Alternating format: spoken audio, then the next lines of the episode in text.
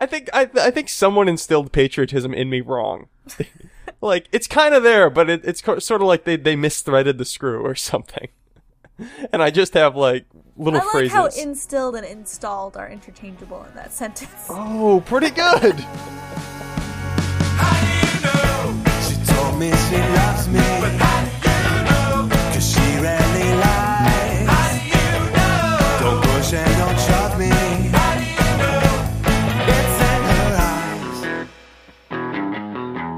Oh boy, it's the Doom to Fail podcast. My name is Tim Dobbs, and I'm here to have a nice little chat with you. And with me, as ever, through the magic of the internet, she loves to drink orange juice. It's Catherine Coker. It's good to be here. How much do you like orange juice? I don't like it at all, actually. Oh, that's interesting. More of an apple juice girl. Apple juice, really? However, I prefer oranges to apples, so riddle me that, Batman. Well, we're just comparing apples and oranges here. Oh! Oh, play me off. Hey, as uh, regular listeners of the Doom to Fail podcast know, we have a lot of different miniseries, and we like to stroll through those miniseries like Sunday in the park, and we have nowhere in particular to be. And once we find a good one, well, we'll sit down in the shade and really have a good think about our lives. Is any of this starting to make sense? I don't know. it never does. At any rate, one of our one of our series that we often like to cover, they're all our favorites, is U.S. cities. The heart of America's in U.S. cities. And this week we'll be talking about Catherine, which U.S. city? Las Vegas. I like to call it Lost Wages. Oh, Maestro, play me off. Today's, Oh, okay. this week's theme, bad jokes. hey, uh, and in general, uh, every week's theme, How Do You Know by Blamos. Ha, you thought we forgot. Oh my gosh, Oh. that was great. Oh, Blamos, guys, you thought we forgot. Nope. we still think they're great. So, Catherine, Tim, as you may know, I've recently uprooted my family in the 1800s and have departed from Independence, Missouri, headed west. okay. Okay, I've loaded up on lots of bullets to play the little bison shooting minigame, and um, I recently stepped in a hole and broke my ankle, which really just set me back. It's true. But having forded all the rivers, um, Ballsy. I don't particularly want to stay on this northern trail that many other people have taken. Is there a place going west that's sort of on a southern route, stay with me, that, that I can stop? Yes, there is. Um, it's pretty small. I hope you're okay with that. It might Mm-hmm. be a little bit drier than you're used to in New England. I hope you're okay with that. Uh, well, I mean, I'll just, I'll just do what I've been doing since I moved out of New England, which is moving there and then just complaining about all the tiny little differences. Okay, well, this is perfect for you then. I suggest that you and your family, especially your daughter who has dysentery, move to Las Vegas, which Hmm. is actually situated in the Mojave Desert, just east of the Spring Mountains. The Spring Mountains. Yes. That's, uh, does anyone know where those are? Where are those? So if you picture Nevada as a state, um, Las Vegas is at the very pointy tip where it all comes together in the south. That's where the Spring Mountains are. Got it. But I mean, the Spring Mountains are important because they're what they're they're what's making Las Vegas a desert, right? Because that's how deserts work. Is that right? Yeah, you have okay. mountains, and then there's they just suck up all the water as water moves across it, and then dry. Wait, wait, we have to have meteorological minute here. Mountains suck up all the water across? I honestly just know that that's the setup for desert is that you have mountains and then nothing for a while, like flatlands for a while. I don't really know why. Well, fine. So that's uh, this this brings an end to meteorological minute with Catherine. So we're in the desert, and uh, and that means that we don't get a lot of rain. That's correct, right? hmm that is correct. Four and a half inches on average, which is which is pretty low. I mean, you kind of have to have some sort of scale to compare with. I mean, so if we compare it to Los Angeles, which already is sort of deserty and has some water issues. Uh, Los Angeles gets three times that much rain. San Francisco gets five times that much rain, and New York, the wettest on this short list, is ten times that much rain. And these are places that we don't necessarily think of as being like super lush and watery. Agreed. I I don't think I've ever heard of New York with an issue, but but San Francisco and LA both uh they have water is one of the main discussions that goes on when you talk about how do you supply this populace with with all the resources they need. It's true. And speaking of, if you listen back to way back to our episode on San Francisco, you know that San Francisco had some serious water issues It's true. still kind of does.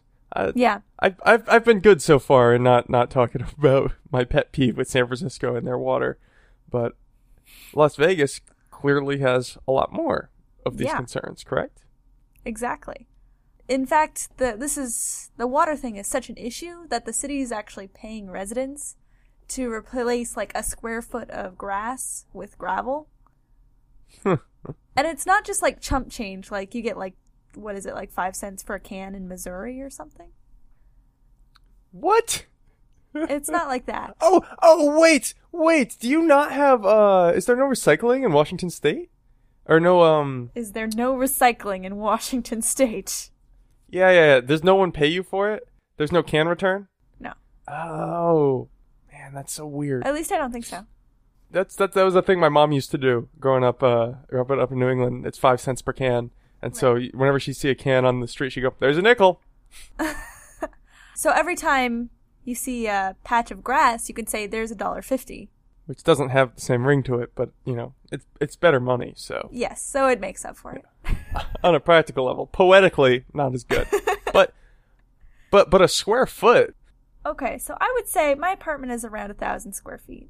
I, so I would say a lawn would be maybe like 500 square feet. Depending on the lawn, but yeah, I can buy that. No, eh, that wouldn't be like a big suburban lawn. That would be more of a No. Though those, that they would- do have those. There are some big suburban lawns in Vegas. hmm. Well, I I mean, even at five hundred, I mean, you're still talking seven hundred fifty dollars, right? Yeah, that's Pretty it's good. nothing to scoff at. Anyway, yeah, uh, which is actually it's it's not a bad idea. We have a, a real obsession with with grass on our lawns, but there's no real reason that we have to have grass, right? I No. mean, No, not at all. so I mean that's that's pretty solid, and it would it would probably save a lot of water actually. Oh, absolutely. But I mean, to me, this whole water issue makes Vegas really bewildering. Because, I mean, not only do you have a big water shortage and it doesn't have enough water to supply the people there, and uh, not even to mention the tourist trade that comes through and how much water that uses, but also the population of Vegas has been growing and booming in the past few decades. Yeah, I've heard this. Uh, Las Vegas is one of the fastest growing cities, actually, right? It's true. It, they've got about 2 million people in, like, greater Las Vegas area. It's a lot of people. Is whole a lot lot of of people. people. So there's two questions that I want to answer here. First of all, why would you bother settling in a place that has no water? And second of all, once you have no water, why would people keep moving there? Hmm. Is this something we should answer after a break? Let's do it. And we'll be right back. The Doom to Fail podcast.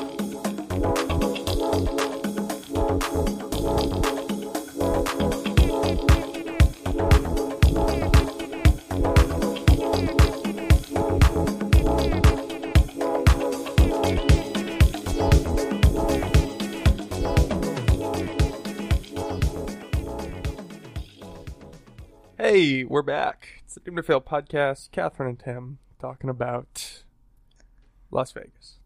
So before the break, you asked, well, why would you bother settling a place like this? It's got to have something to do with water, right? We're coming across. I, I'm, I'm in my little covered wagon, and I there's got to be some reason for me to stop here. In fact, there was, Tim. So you're going through the Mojave Desert, and originally what would be Vegas was actually an oasis in the Mojave Desert. Hmm. So nearby you have what would become Lake Mead, and you have a complex sort of geological figures underneath what would be Vegas, and this leads to natural springs of artis- artesian water. Ooh, fancy. We should bottle that. It sounds like a really fancy word, right? And I'm always Yeah. like, oh, artisan water, oh my. that means that there's a man like uh, just chipping away at it. It's it's it's well crafted, right? Who made this water? oh, he's an artist. He's from Canada. You wouldn't know him, but he's it's incredible. We're gonna have a fundraiser for him.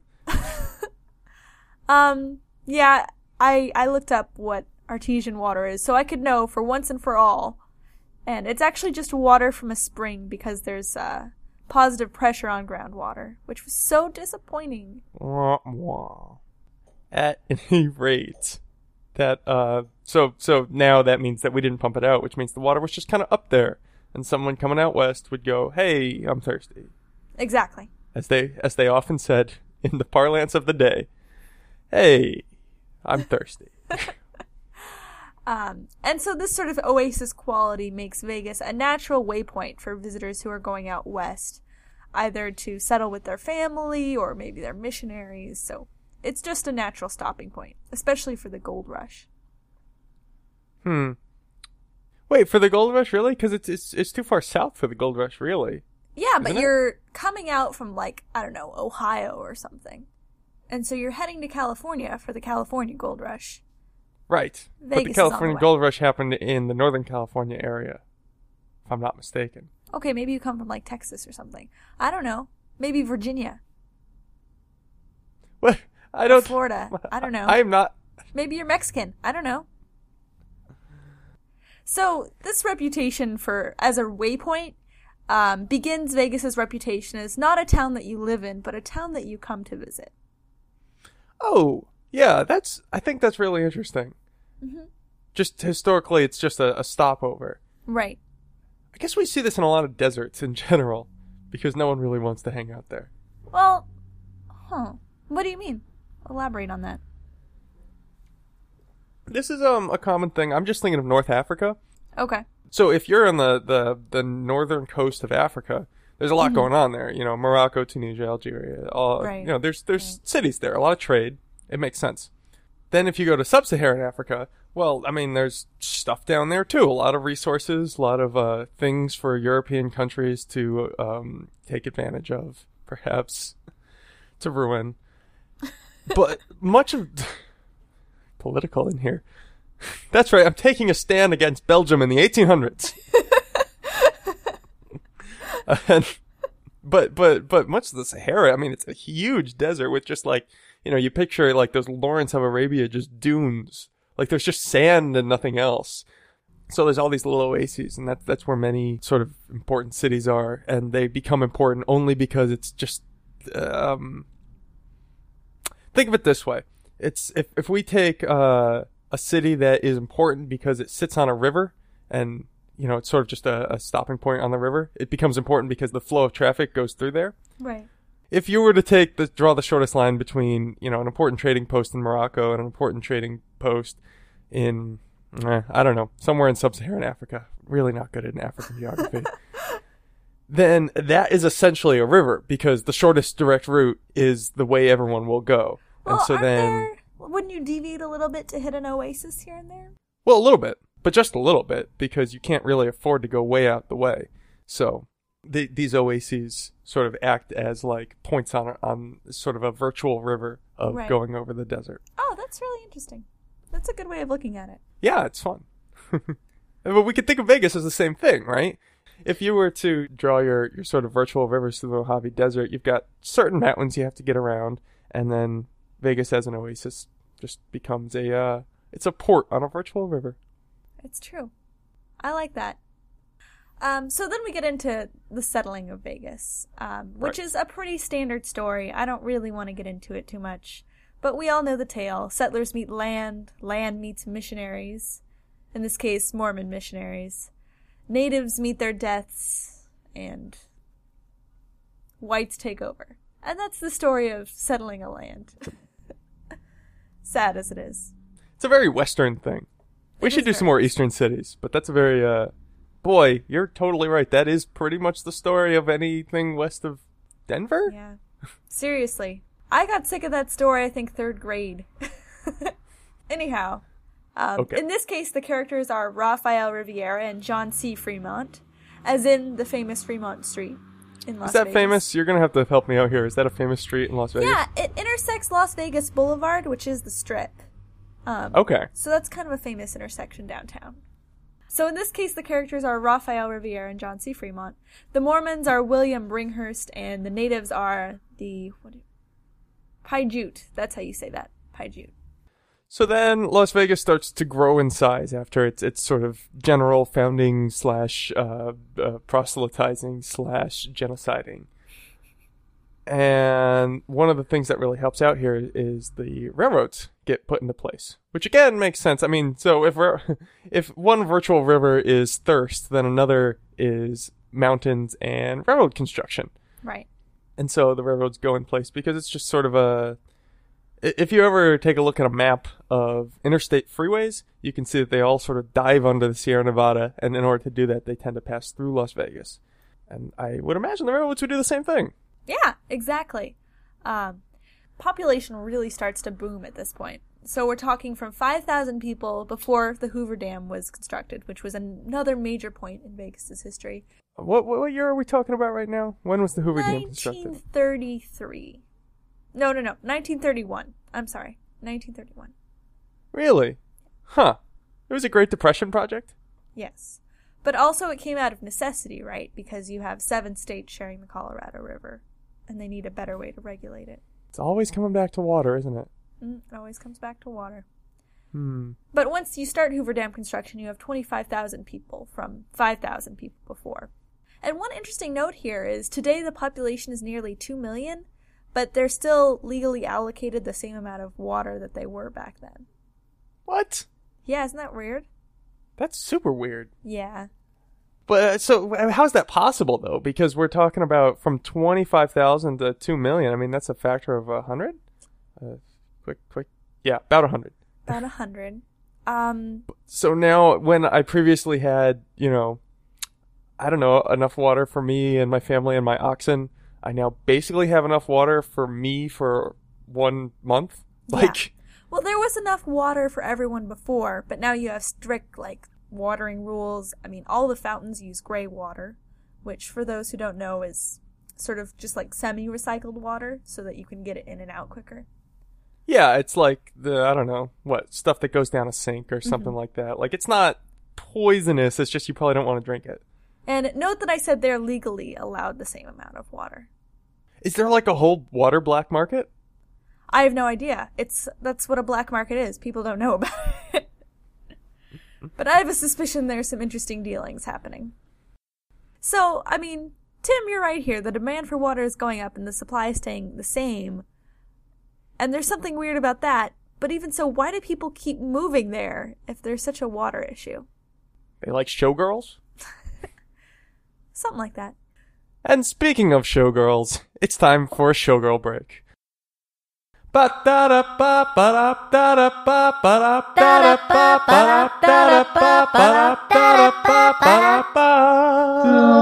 to fail. Oh boy. Hey. That was the Doom to Fail singers, everybody. How about a round of applause? Yay. All right. How did you find so many people who sound like you, Tim? Uh, I keep them all in my closet. Boy, you should you do not want to visit the the Tim Dobbs compound here. It's it is unpleasant. Really makes you think about your humanity.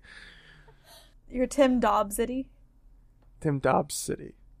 That's pretty good. Pretty sure that's a Cirque du Soleil show.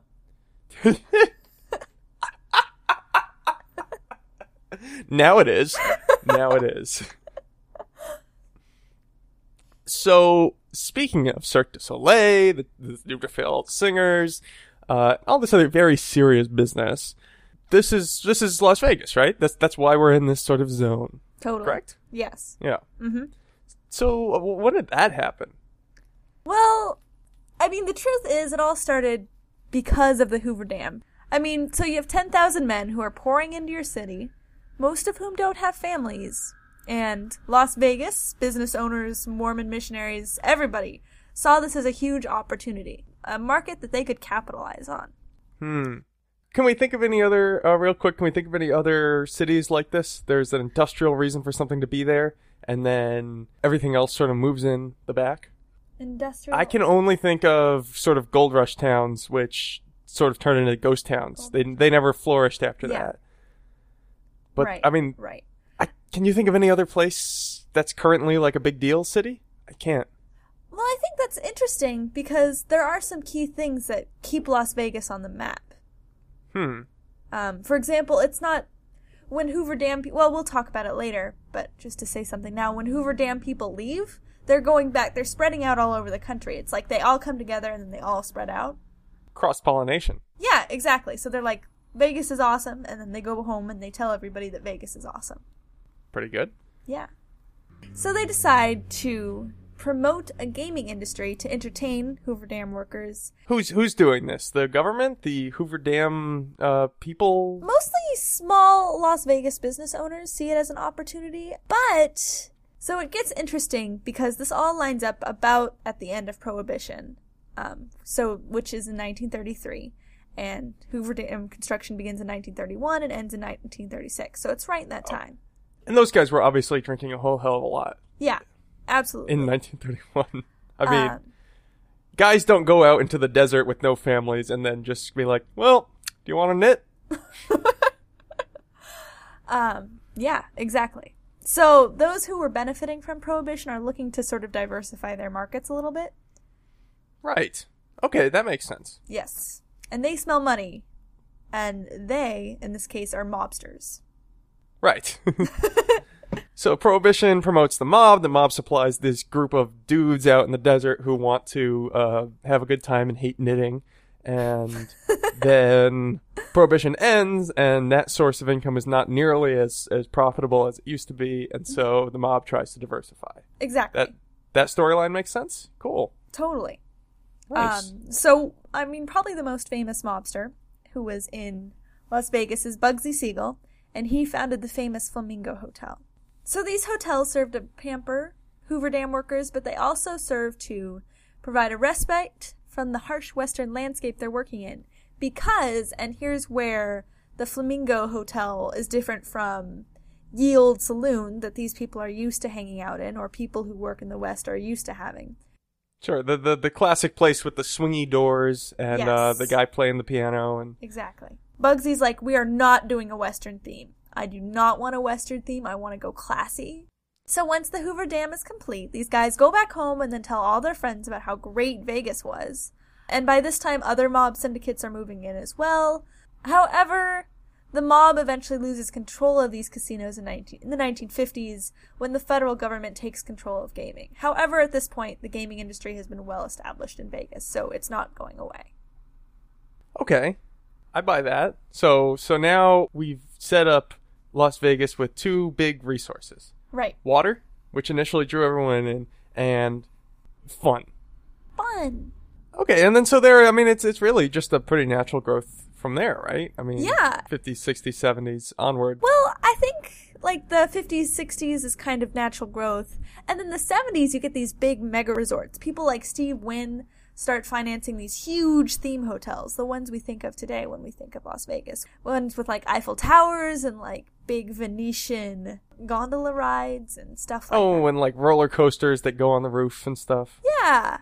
But I I couldn't find a good reason why.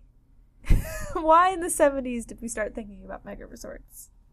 Oh, I, but I think that makes a lot of sense. Okay. So Las Vegas is a oasis in itself. So it's it's sort of it has to be self-contained by that definition.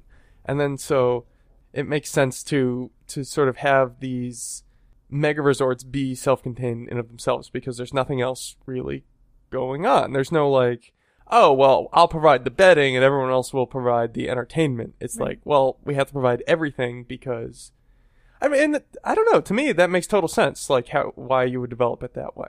Okay. Okay.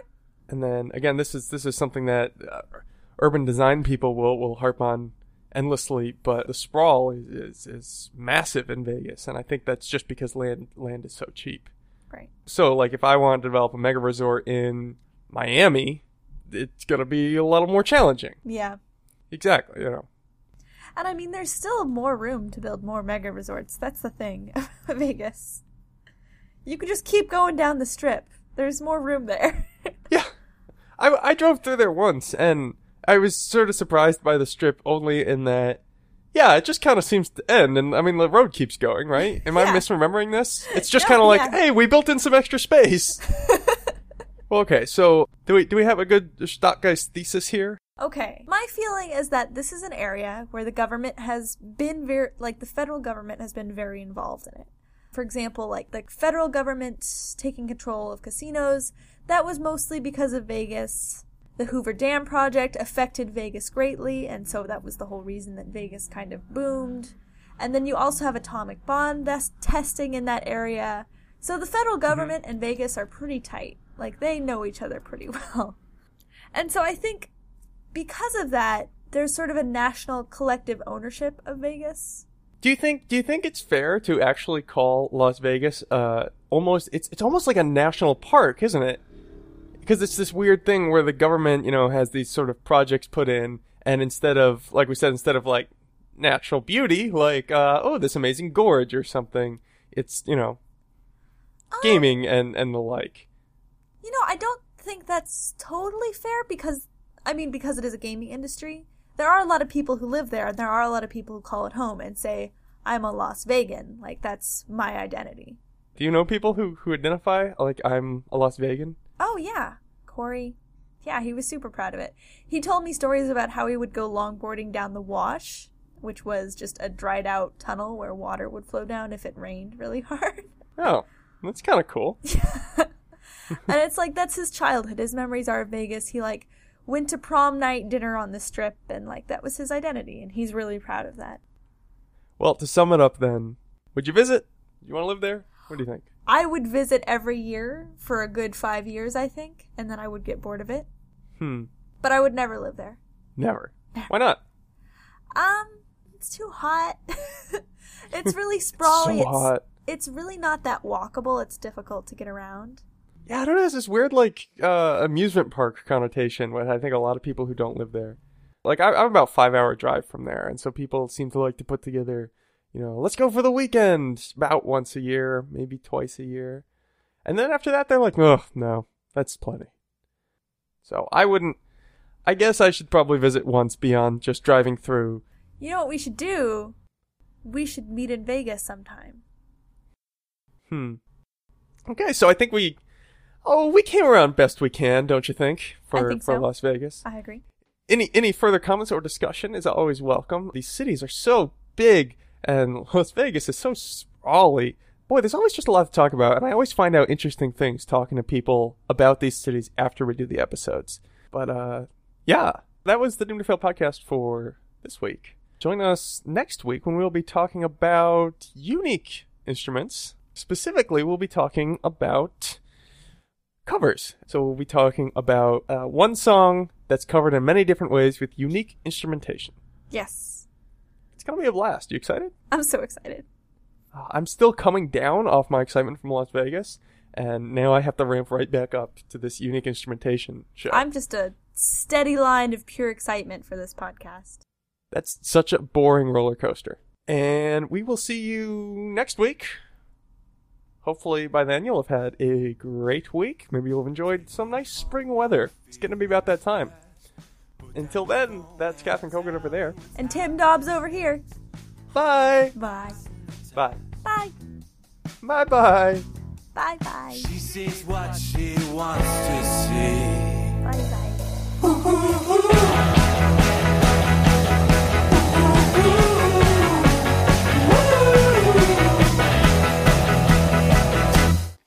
This episode of the Doom to Fail podcast featured music by, appropriately enough, Las Vegas. That's all one word, all caps.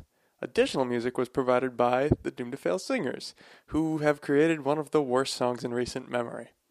If you'd like to subscribe to the podcast, you can look us up on iTunes or visit us at doomtofailpodcast.blogspot.com. And we really should just listen to that song one more time. Okay, see you soon.